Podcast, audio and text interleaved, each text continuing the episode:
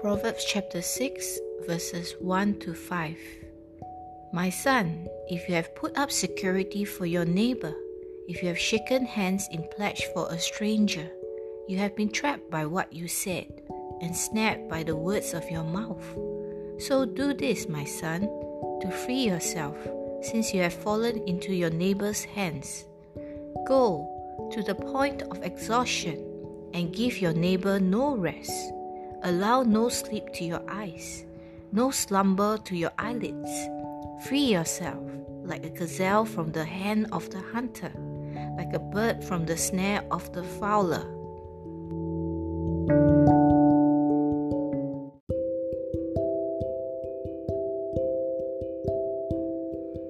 Proverbs chapter six, verses six to fifteen.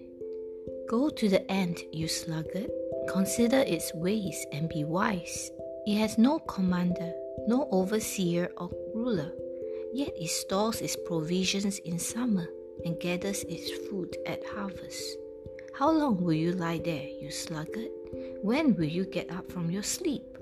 A little sleep, a little slumber, a little folding of the hands to rest, and poverty will come on you like a thief, and scarcity like an armed man.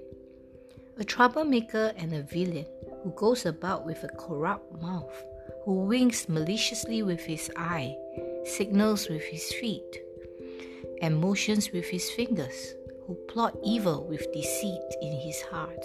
He always stirs up conflict.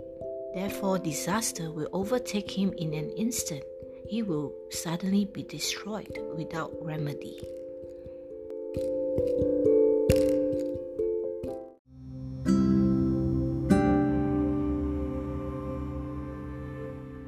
Proverbs chapter six, verses sixteen to nineteen. There are six things that the Lord hates, seven that are detestable to him: haughty eyes, a lying tongue, hands that shed innocent blood, a heart that devises wicked schemes, feet that are quick to rush into evil, a false witness who pours out lies, and a person who stirs up conflict in the community.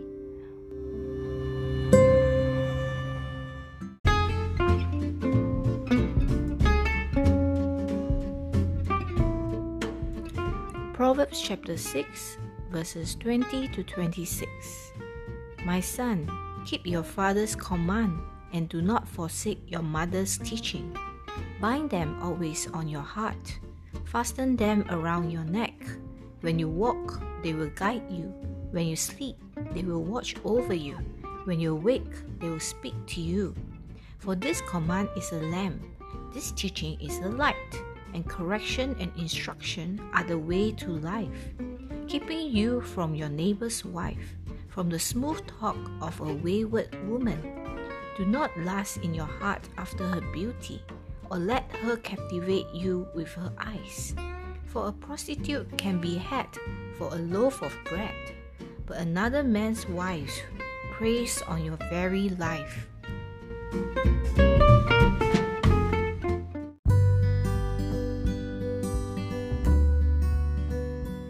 Proverbs chapter six, verses twenty-seven to thirty-five.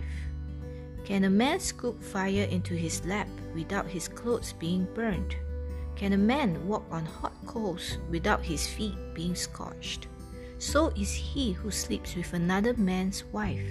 No one who touches her will go unpunished. People do not despise a thief if he steals to satisfy his hunger when he is starving.